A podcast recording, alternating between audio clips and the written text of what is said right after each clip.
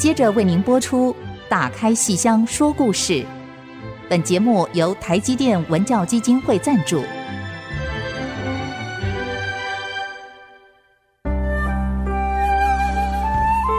打开戏箱子，看见台上的精彩一刻。戏箱子里还有许多你不知道的喜怒哀乐、悲欢离合。让戏曲专家王安琪、罗世龙和您一起打开戏箱说故事。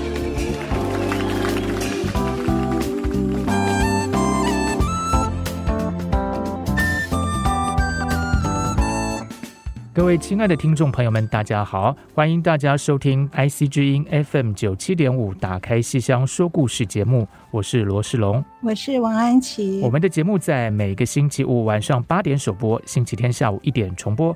节目也会同步在 IC 之音随选即播 Apple Podcast、Google Podcast 以及 Spotify 同步上线。那么，如果您现在是用 Podcast 收听的话，欢迎按一下订阅，那就会每集收到我们的节目，收听非常的方便。如果您喜欢我们的节目，欢迎到 Apple Podcast 评五颗星，并且留下心得，给我们更多的支持跟鼓励哦。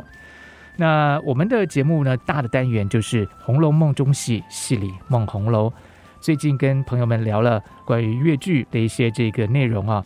那包括说后来的一些戏剧怎么样去挑战越剧的经典，比方说上个礼拜聊到一个非常健康又正常的《红楼梦》，那就是黄梅戏的版本啊。嗯，余秋雨编的。对，而且安琪老师还给我们就是唱了一段这个 黄梅戏的这听众朋友，如果您上个礼拜没有听到，赶快再回去听啊，上礼拜那一集。对，那其实上次我们没有聊完的哈，因为其实我自己就。对呀、啊，我自己其实非常好奇啊，就是上个礼拜节目之后呢，让我回家也就是看了一下这个戏，我就在思考一个问题，就是说，那既然去挑战一个经典的话，我们总是会想说，哎，那它跟这个经典之间有哪些是继承下来的，或是说有哪些是不一样的地方啊？嗯，那。其实有一些人物啊，有些情节都跟越剧很不一样哦。那越剧这是一个很细腻的哇，每个这个情节讲的这个心思的转折啊，啊，非常灵动的啊，这种飘逸的。那但是。好像我们在讲粤剧的那一集讲了黛玉焚诗稿，焚稿对对，对，这个好像在黄梅戏里就没有。看到。对，这老师能不能跟我们聊一聊这是怎么一个情况？对，啊、原来粤剧中间一个最重要的经典就是黛玉临死前焚诗稿，嗯、把她自己的诗稿都烧掉。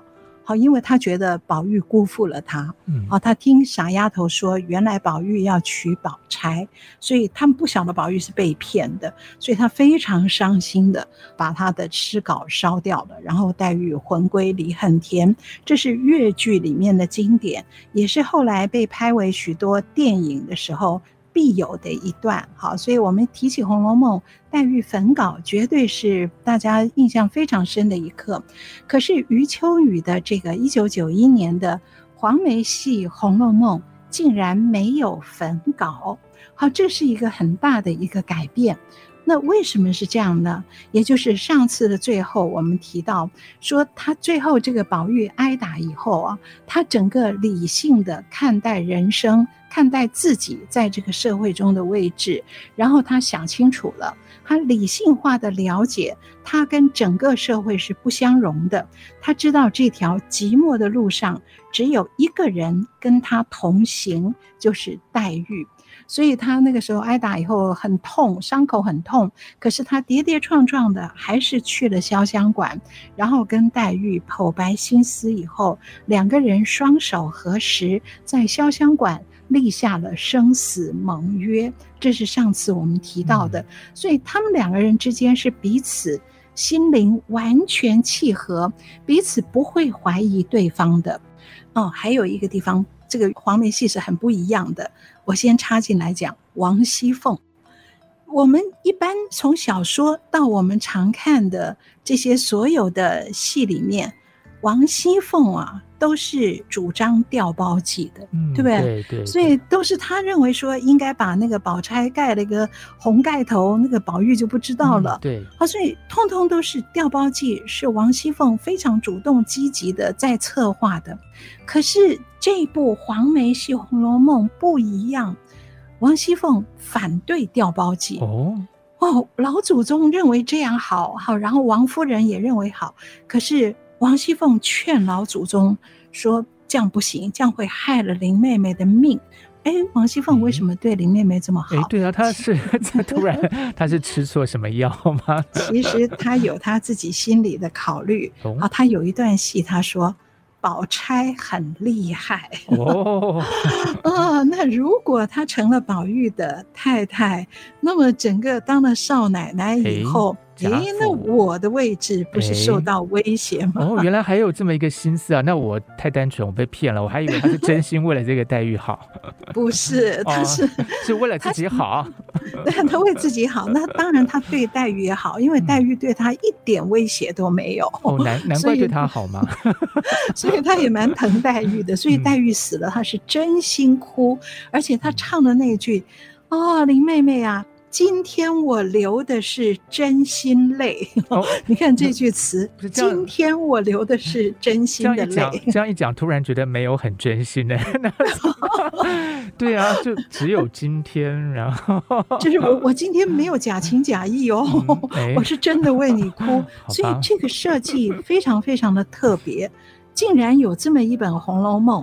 调包计不是王熙凤的主张，嗯，而且王熙凤也没有把他拦住，而老祖宗跟王夫人他们还真的行了这个调包计。是，那么在调包计的时候，那么老祖宗他们都规定了，不可以有人走漏风声，所以有好一阵子，黛玉一个人在潇湘馆，她又病了，然后宝玉都没有来看她，她也觉得蛮奇怪的，可是她并没有怀疑宝玉。好，然后她呢，一个人生病了。他抱病来到这个沁芳桥畔，然后看着他自己亲手筑的花种，然后他觉得这一阵子这么冷冷清清，这般的冷落一定有缘由。你看他很聪明的，他说我我已经猜到八九分了，一定有一桩大事在筹谋，可是到底是什么事，他不知道。然后他听到一阵鼓乐之声。啊，敲锣打鼓的声音，其实就是宝玉迎亲啊。可是黛玉都不知道。好，他就听到敲锣打鼓声音以后，他就想站到高一点的地方去，或许能看到墙那边发生了什么事。所以，尽管他病体沉重，他也是不顾一切的走到高处，要望向墙那边。好，他心里有预感，觉得不对。结果他看到的是什么？是迎亲的仪仗队。那么宝玉牵着他以为的黛玉新娘，宝玉以为娶的是黛玉，所以宝玉欢欢喜喜地扶着这个他以为是黛玉的新娘，在迎亲队伍的欢送之下呢，宝玉经过了墙的那边，而黛玉看到以后，她高叫一声“宝玉”，她不是说激动，认为说你怎么骗我，她只是叫了一声“宝玉”，而其实他们隔得非常远。而宝玉当时有一种心有灵犀一点通的那种感觉，他其实并没有听到，因为他们隔得很远。可是他感觉有人在呼唤他，感觉黛玉在呼唤他，他就定下来看，看了以后，他掀开轿子，掀开那个红盖头，一看，原来这个新娘不是林妹妹，哇！他发觉不对，所以他就要拨开那个迎亲仪仗队。好，那么多人迎亲的队伍，他一个一个的拨，他想要往墙的那边，往林妹妹的方向去，所以这段的表演是蛮象征的。他们两个人隔着一道墙，那林妹妹在那边比较高处的地方，可是她几乎快昏倒了。她叫着宝玉，宝玉当然听不到她。林妹妹挥舞着水袖，而宝玉在这里觉得有人在叫他，他要迎过去，然后他拨开这些仪仗队，可是一直拨，一直拨，永远拨不完。最后忽然站在他面前的是他父亲贾政，所以贾政往他面前一站。然后他转回头来，这个迎亲队伍排成了一道人墙，原来就已经一道墙了。这时候他们又排成一道人墙，把宝玉、黛玉两个人隔开，而宝玉怎么冲，怎么左冲右突，通通都冲不破。结果他要上去抓黛玉的衣角，抓不到，被迎亲队伍无情地拆开，把宝玉几乎是架走。嫁到洞房里面去，而黛玉在这里高叫一声“宝玉”，就吐血而亡。哎，所以没有焚尸稿，就是这样。这场戏叫生离，生离死别的生离。好，所以他们的分开是被外在的环境所拨开的。并不是那个黛玉最后没有怀疑，说我一片真心换得个假心，好，她没有这样子怀疑，所以到死她都是相信宝玉的。哦，所以这个仪仗队以及他父亲，这一切都是代表。外在不正常的是你们，我们两个人是健康正常的恋爱，从所以这场戏很感人的，对啊，很感人，从头到尾都很纯真的这个感情，对对对对，好，这场叫生离，嗯，下一场就是死别，是。好，因为每一场有一个名字，下一场就是死别，是。啊，所以这个戏到后面哦，哦，我记得马兰哦，哦，那个录影带上看到他一边唱一边哭哦。那个眼线啊，他们要化妆的眼线全部都黑了，哇！就是脸上流下了黑色的泪水。是，所以是真的发自脸演到那边的时候，他也不是真的去演，他是真的不是演，对，不是演，他就自然而然一定要哭，是那段非哭不可。是，哦，等一下，我们下一节把那段讲给各位听，好，真的是非常动人。好呀，哦，我其实刚才又开始在乱联想了，我在想说，对啊，不能焚诗稿哈，这个刚因为上次老师提到说。他们不是这样脚会这样抬起来踹起来。那如果真的准备什么那个焚尸稿的那个火炉的 火炉的话，说黛玉她可能就把他踹走，说我才不要焚尸稿呢。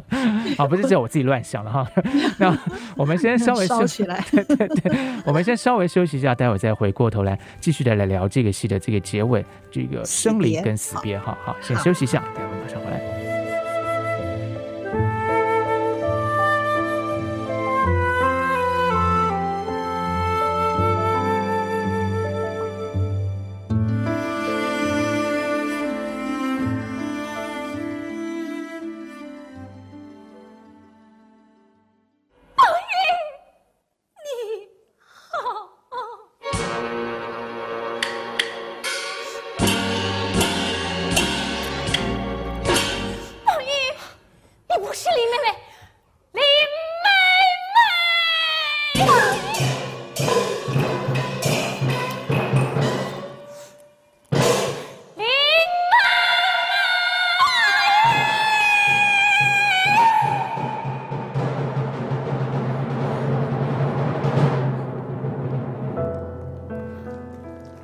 欢迎各位听众朋友们继续收听《打开戏箱说故事》。在上一段的节目里头，我们聊到，诶，黄梅戏的《红楼梦》里头，最后这个贾宝玉跟林黛玉怎么样遭逢生离跟死别？哈，上一段我们讲到生离，那接下来死别是怎么一个情况呢？啊，你看黛玉吐了一口鲜血，哦、啊，然后就魂归离恨天。是，接下来一场就叫死别，然后这个死别呢？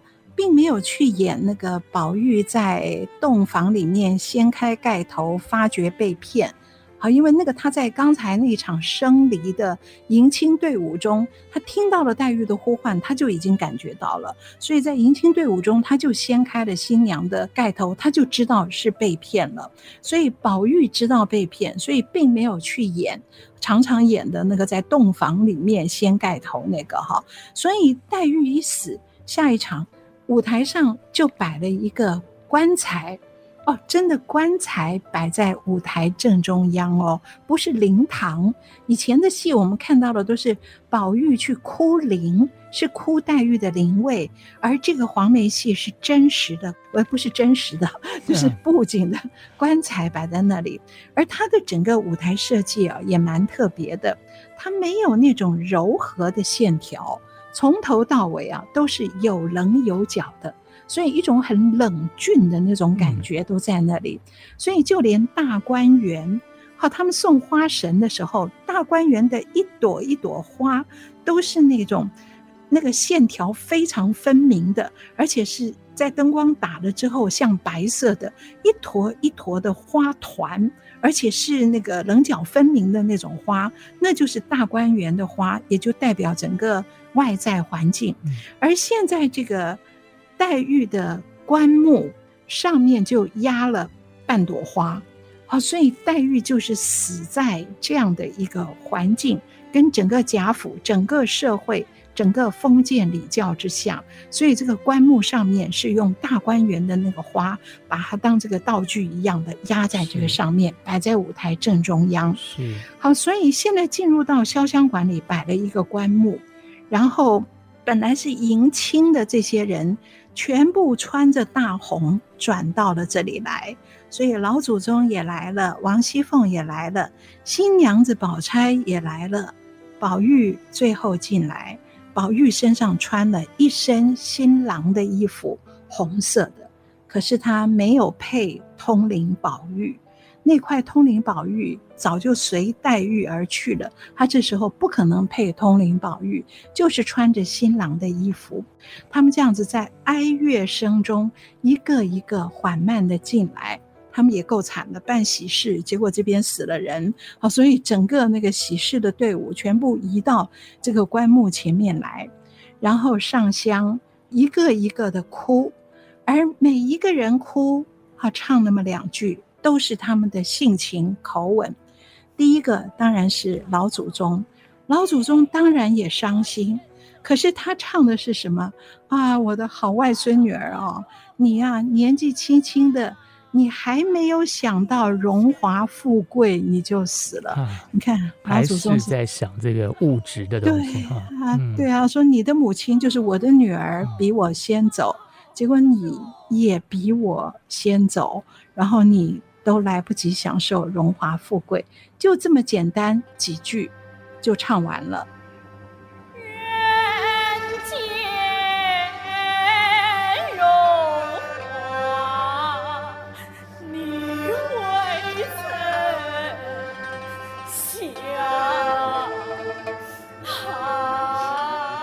然后就换王熙凤，王熙凤真的嚎啕大哭的扑向棺材，然后林妹妹呀、我早就说过调包计会害苦了你，今天我流的是真情泪，因为王熙凤从来没有流过真情泪，只有今天，好，所以她就唱一句哦，今天我流的是真情泪。今天。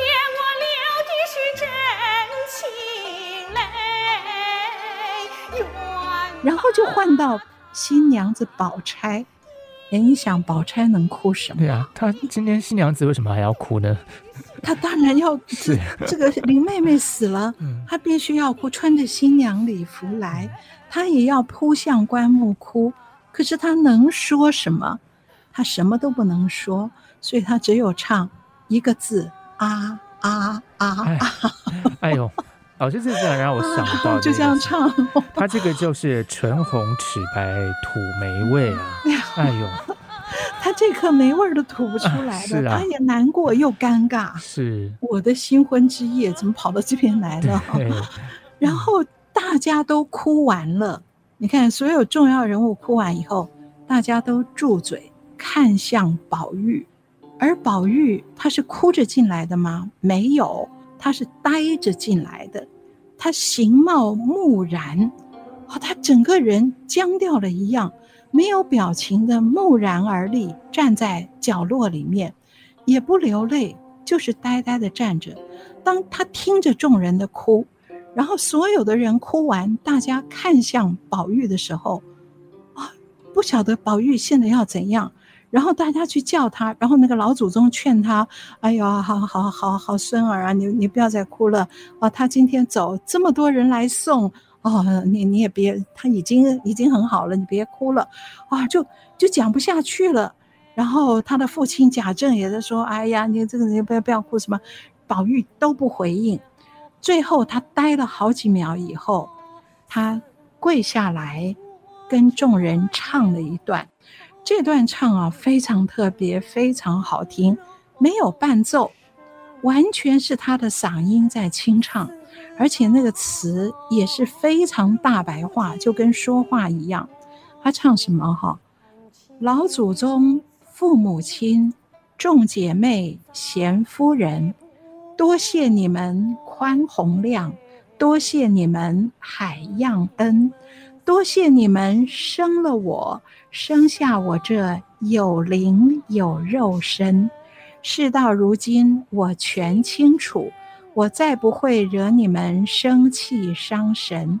今天我不向灵就跪，只向诸位求个情，求诸位退一退，留下我宝玉一个人，让我为他守守灵，让我与他静一静。哇，这段唱好感人哦！你看我这样念，各位应该是每一个字都听得非常清楚，没有一点点雕琢。留下我宝玉一个人，让我为他守守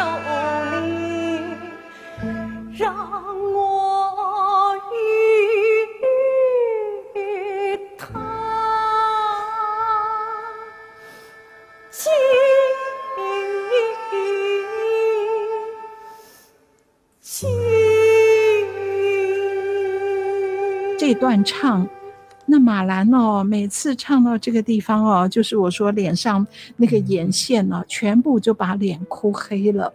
啊，然后他就用袖子去擦，然后袖子也黑了。哇，真的好感动，因为台下也都是哭成一片。你觉得他的唱是在讲什么？我们觉得他也没有埋怨这堆人了。嗯嗯，因为已经事已至此，无可挽回了。所以你要再抗争也没有用，你要再骂他们也没有用。宝玉对他们已经没什么好说了，是，因为他们跟我的心灵距离那么远，我现在只能够求你们退下去吧，请你们不要妨碍我跟黛玉的棺木，再谈谈心。求你们让我静一静，安静一下。好，这是他最后一个请求。所以他这段唱，你听得出来，是很烦、很累，是压抑着自己的情感，也是一种嘲弄、嘲讽，是怨怪他的家人，可是更是万念俱灰，就像遗言一样。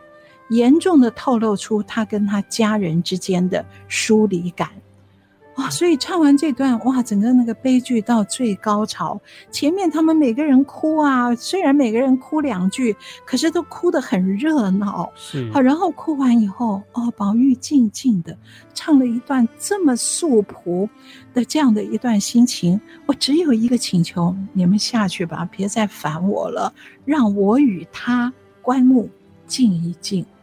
那这时候，那个老祖宗还想要劝，然后假装没有讲话，就挥挥手：“我们走吧，走吧。”可是导演没有让他们下场哦，他们只是走出这个潇湘馆的门，然后全部站在背后，站在这个最后面一排，背过身去备场。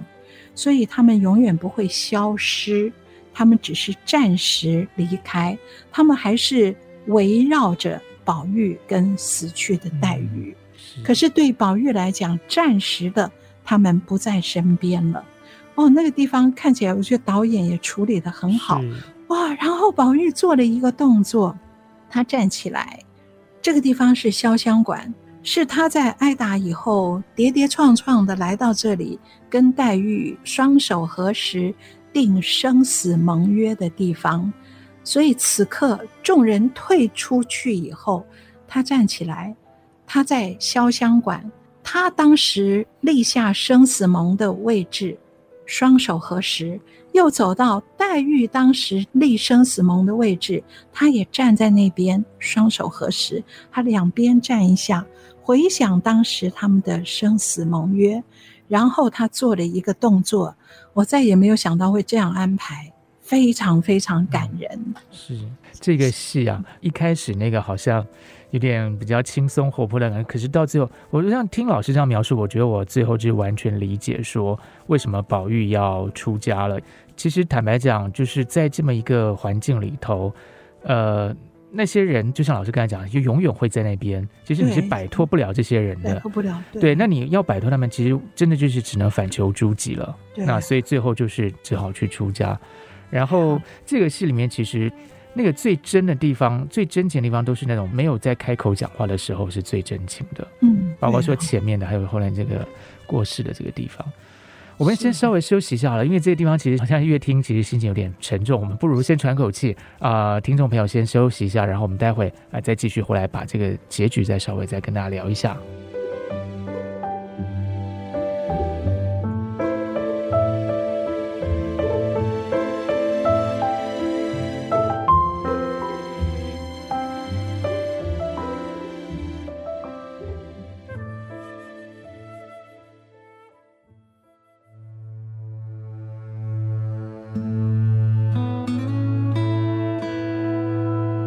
欢迎各位听众朋友们继续收听《打开西厢说故事》，我是罗世龙，我是王安琪。哎，刚才前一节的节目里头，我们进入到一个比较令人沉重而哀伤的一个情节啊，就是这黄梅戏的《红楼梦》在最后这个生离死别之后，哎，老师刚才说贾宝玉做了一个很令人意想不到的一个动作哈，是啊，这是怎么一回事呢？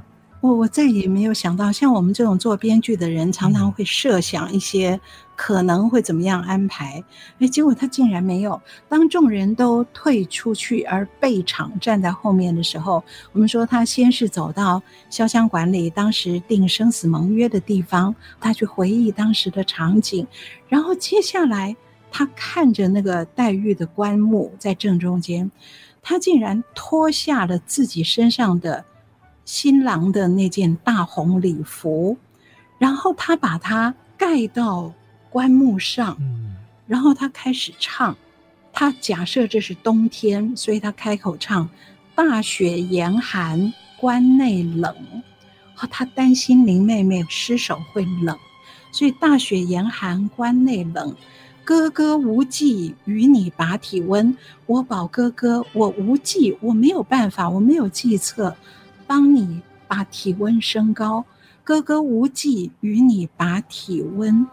一件婚袍薄又薄，我只有这件新郎礼服，它很薄。一件婚袍薄又薄，我轻轻地披在你的身。我的新娘就是你，我手扶灵柩与你来成婚。哇，这段哦，哭死人哦。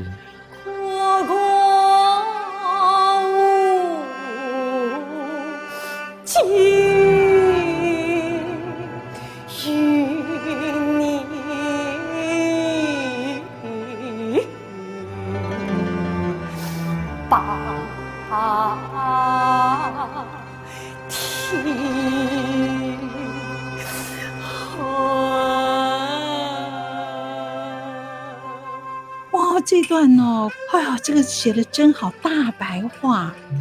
大白话写到这种地步，而且配上我我刚刚说他出来没有带通灵宝玉，嗯，所以那个红袍一下就脱下来了。脱下来以后，里面是全白的。然后他把这个红袍盖上那个棺木，那个棺木上面有半朵大观园的花。他把那个红袍盖在上面，就像一个人的枕头在那里。我们起先看他脱下来要干嘛，以为他就说我不要当新郎了，结果不是，而是你会冷，我没有办法帮你把体温升高一点，没办法让你暖，我只有这件婚袍薄又薄，我轻轻披在你的身，然后说我的新娘就是你，我手扶着灵柩与你来成婚。哇，这是宝玉跟黛玉的婚礼，哇，天哪，我觉得这段。简直有点超越那个 剧，是是这这里呃，对，非常的极大的爱，然后极大的绝望，都交织在这个场景里头。是，对。那前面那一段，他对这众人的那种呃很失望的那种心情，可是对应对照着这一段，其实他未尝不知道说黛玉已经过世了，对，否则就不会在灵柩里。可是那种爱是超越生与死的界限，是这这两个对称起来哦，让我现在很大的感触哦，就是说，嗯。其实，若不是有至情、至爱、至性的人，其实也就不会有至大的绝望。对，那其实有时候都会跟安琪老师聊，就是说，其实像我自己的个性，就不太可能会有那种很大的绝望出现在这种，因为我其实 很多事情很随和，我没有，我对 老师讲的比较客气，我就是不太投入，什么事情都不太投入这样子。什么什么很客气，对，随 和，对，对。然后所以也就不会有太大的绝望。可是其实我觉得有时候，不管是这个文学创作、艺术创作，或是啊、呃，这个给我们看到这些。其实也就在提醒我们说，其实世界上也是有另外一种生存的可能。是是是是，就是你怎么把对怎么把你的这个情感提升到一个更高、更纯粹，当然未必每个人都能够承受住那个、嗯、那个力道。可是其实这是一种可能性，嗯、就是人之所以为人的另外一种不一样的。你未必就是每天庸庸碌碌、汲汲营营，而是有另外一种可能存在于天地之间的方式。我觉得这个真的好厉害，尤其对照了前半段，老师您上次还有今天讲啊。那个前面他们打打闹闹啊，就是很开心啊，这样还会踹来踹去那个啊、哦，到后面哇，这个两相对啊，这个温度跟冷度，这个到底怎么写出来？这个太厉害了。对啊，对啊，嗯。然后后面还有那个，我刚刚讲那个踹呀、啊，推不开，嗯、就是我来，你为什么不敲门？闭、嗯、门羹。然后解释开了以后呢，推不开就敲，敲不开就踹，然后踹不开呢，放火烧。是。他在后面有呼应哦。嗯。就在我接下来。要念的这段，是他刚才唱的是脱下了婚袍盖在那个棺木上，一来是让你变得温暖一点，二来是我的新娘就是你，我手扶着灵柩与你来成婚，就算是生死相隔，我们的生死盟约依旧在。然后接下来他唱的是什么？他就对着这个披着婚袍的棺木黛玉，他继续唱。他林妹妹哦，你有怨，你有恨，快快对我说，为何要关注自己一个人？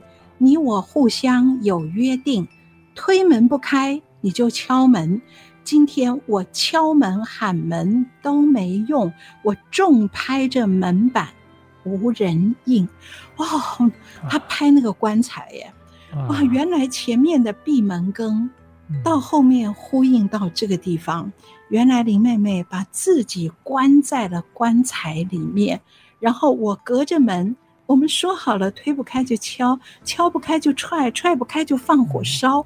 可是今天我敲门喊门都无人应，哇！这我觉得整个到最后这个死别哦，一一段一段的那个悲剧的高潮上去。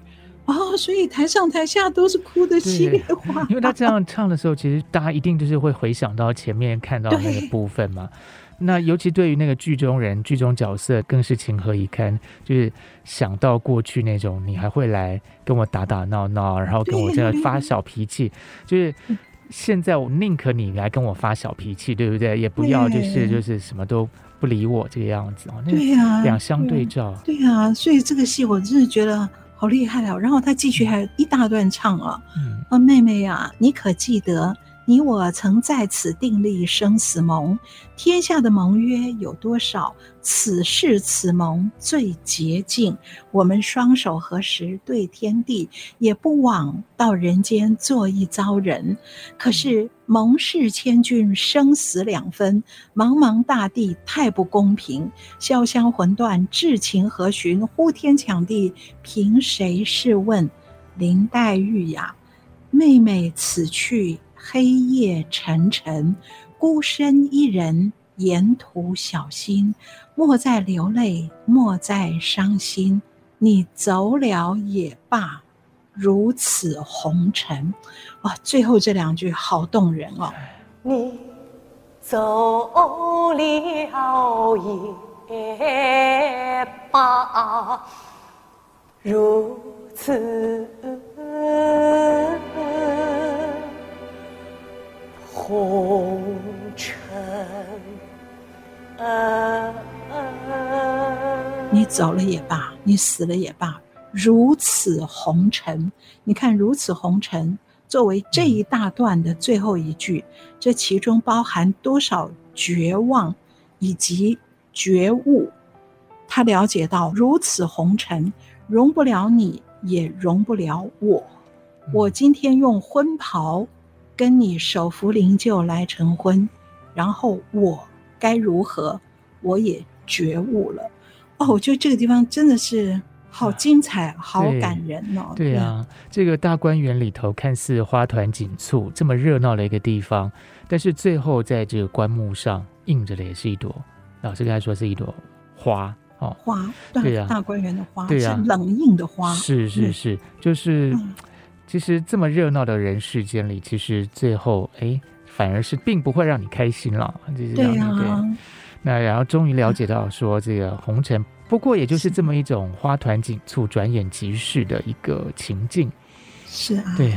哇，老老师，所以那个时候你们看到这个戏，应该哭死了，全场 全场都应该抱头痛哭了吧？就是据说这个戏为什么会到中南海演两场？哎，是，就是第一场演了，大概那些中南海的人哭的。中南海不就是官员在？对呀，大官 他们还没哭够，要再看一场。哇，然后你看他唱到如此红尘。他已经下决定要出家了，可是，在当下那个悲剧气氛中，好像一直还没有行动。嗯，而这时候是由袭人来说：“宝二爷，别哭了，蒋玉菡来看你了。”然后宝玉呆了一下，没有回音。他那时候还在自己的世界里面，没有听到袭人说什么。然后袭人再催一句说：“那个蒋玉菡，就是奇观呐，就是那个出走从忠顺王府。”出走的奇观来看你了，而宝玉这时候转头说了两个字：“出走”，然后全场灯暗，灯暗一秒钟以后，整个后台开始叫“宝二爷不见了，宝二爷不见了”。所以蒋玉菡的出走提示了宝玉：“我也该如此红尘，我也该走了。”是，而这个戏是整个是用。倒叙的方法来演的，嗯、是，所以到宝二爷不见了之后，我们在台上看到再亮起灯来的时候，宝玉是穿着和尚的衣服，好、嗯、穿着和尚衣服，然后有幕后合唱唱一下十九年一场《红楼梦》。只换得白茫茫大地真干净，白茫茫真干净，风雪弥漫一孤僧，青春少年昨日事，寂寞空门眼泪痕，空留下一段至情动人心，留下了千古悲歌年年听。所以从他宝玉的回忆，他回忆当时黛玉进府，一直回忆到最后。他自己的出家是，而且是，哦、好特别，而且是奇观的那个出走，这个出走，对，哇，这个好有意思。因为其实，在人生舞台的这场大戏上，似乎到了最后，也只有戏剧能够让我们更加的理解人生。那不就是宝玉这个结局吗？啊、对。啊啊，那我们还是先稍微休息一下，嗯、待会再继续来跟大家聊这个《红楼梦》，聊黄梅戏哈，还有其他的一些相关的种种。休息一下。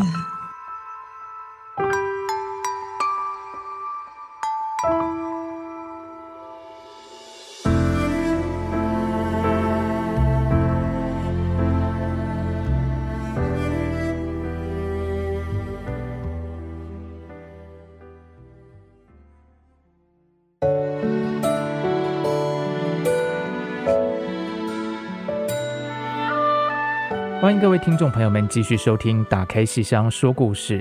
那在前一节，我们非常深沉的这个《红楼梦》的结局，我们的制作人也不禁落下了潸潸的泪水，大滴大滴的泪珠。然后，其实我在旁边，我们在旁边都觉得有非常的这个嗯不舍跟不忍啊，这是这是一个非常感人的一个戏啊，这个《红楼梦》黄梅戏的这个结局，嗯。是，其实完全可以理解。我们制作人本来就很感性，哈、嗯，那个感情很丰富，很容易哭。更何况这个戏，那这个戏没有人不哭。是我们刚刚说马兰自己在台上哭的稀里哗啦的，是对，那观众席一片抽泣啊，是是这样子。在国家剧院嘛？国家剧院哇，那整个四层楼，大家就是很哀伤的这个气氛当中。哦，不过当时卖座没有那么好哦，就是他来过两次。哈，我刚刚讲说他跟秋千架。一起演哈，是在什么总统大选两千年，是那个是第二次来演。好，那么第一次啊，好像是在一九九四还是什么时候，就是两岸开放以后刚开放，他就来演了。而那一次啊，卖座不太好。那次为什么呢？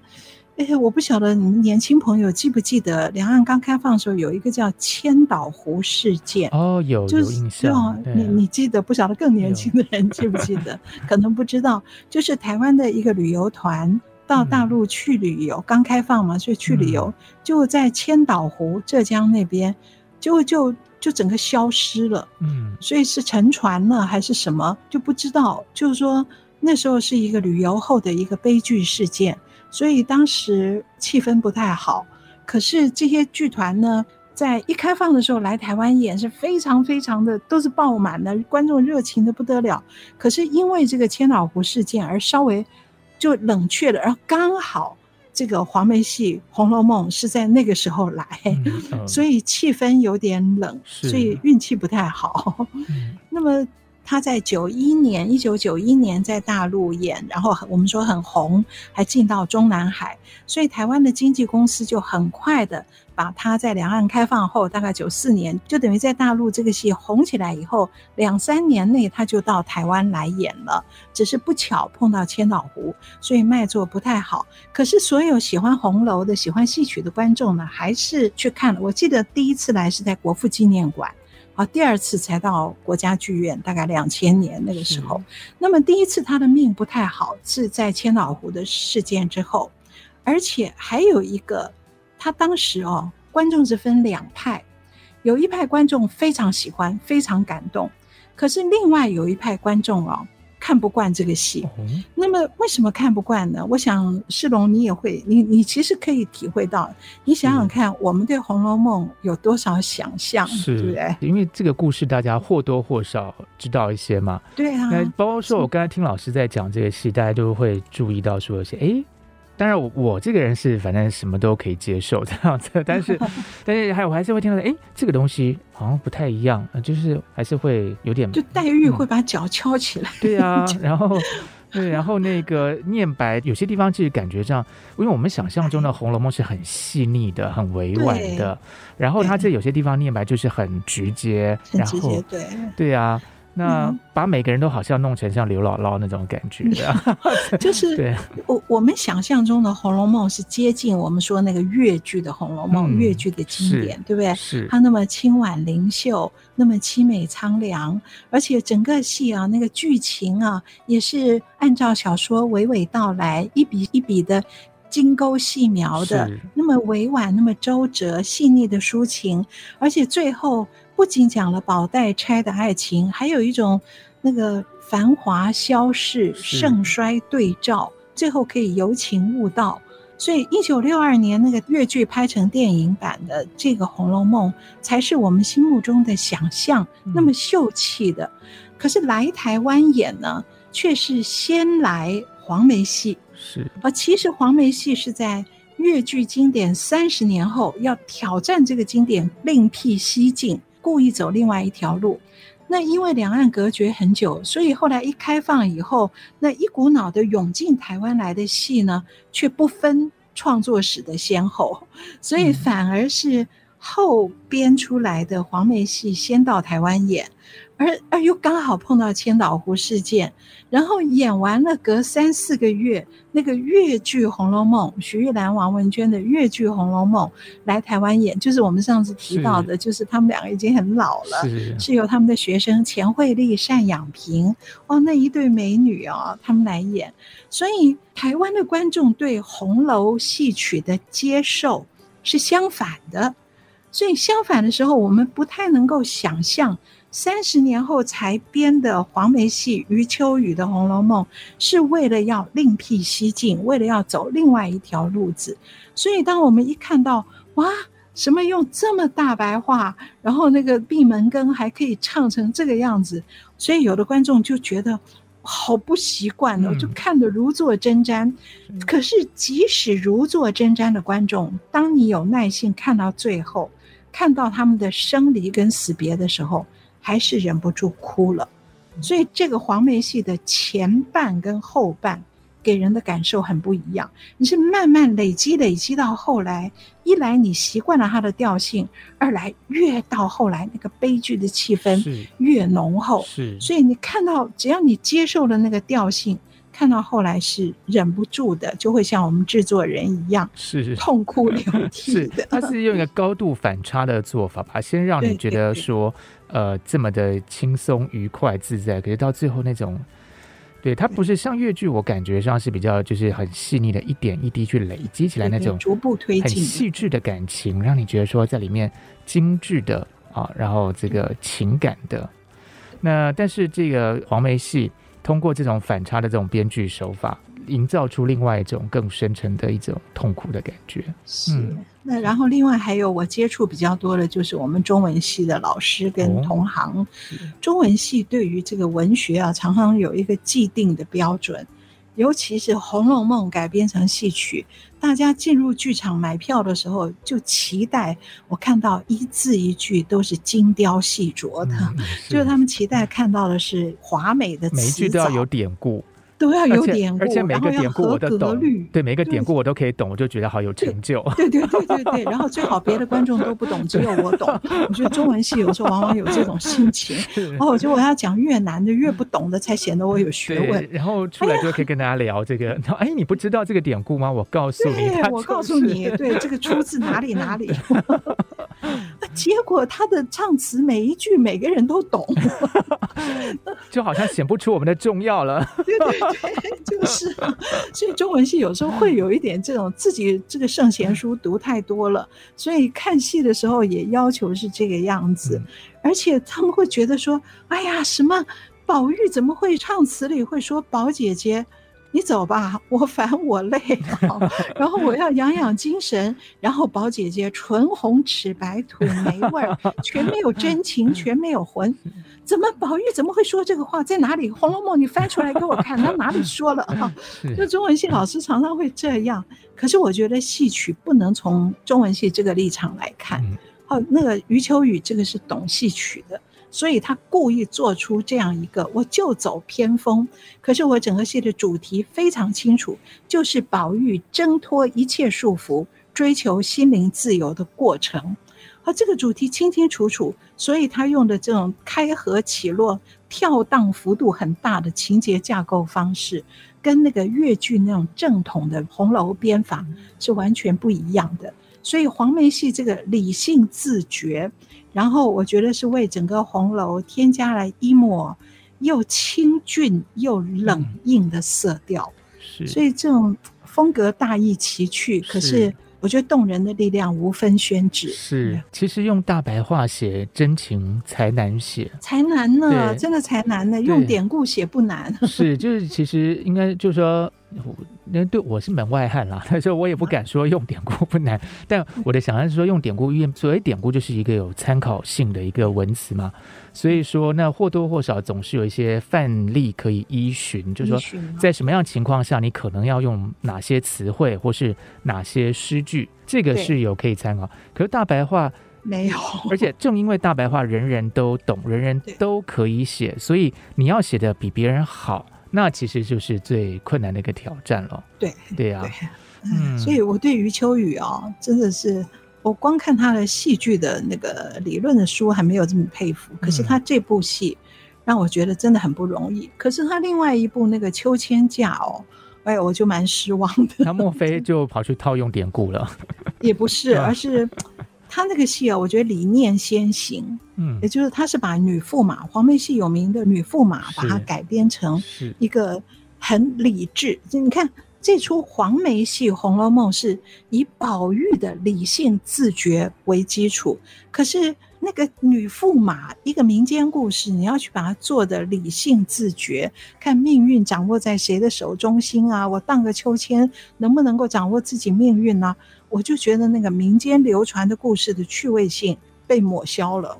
所以秋千匠后来也没有再演。是，也许以后我们还有机会再聊黄梅戏的其他戏吧。好啊。那总之，我们今天的这个黄梅戏《红楼梦》就到这边先告一个段落。那我们的节目也会在 IC 之音随选直播、Apple Podcast、Google Podcast 以及 Spotify 同步上线，欢迎大家收听哦。那如果呃您是用 Podcast 来收听的话，请记得要按下订阅，这样才不会错过我们每一集的节目。嗯如果您对我们节目有任何建议，或是您想听到什么内容啊，欢迎大家到 IC 之音打开戏箱说故事的节目页面留言，我们都会看哦。那我们的网址是 triple w 点 ic 九七五点 com。我们打开戏箱说故事，《红楼梦》的黄梅戏到这边告一段落，下次再跟听众朋友们聊其他的话题喽。啊、呃，我是罗世龙，我是王安琪，打开戏箱说故事，我们下次再见，拜拜。好，拜拜。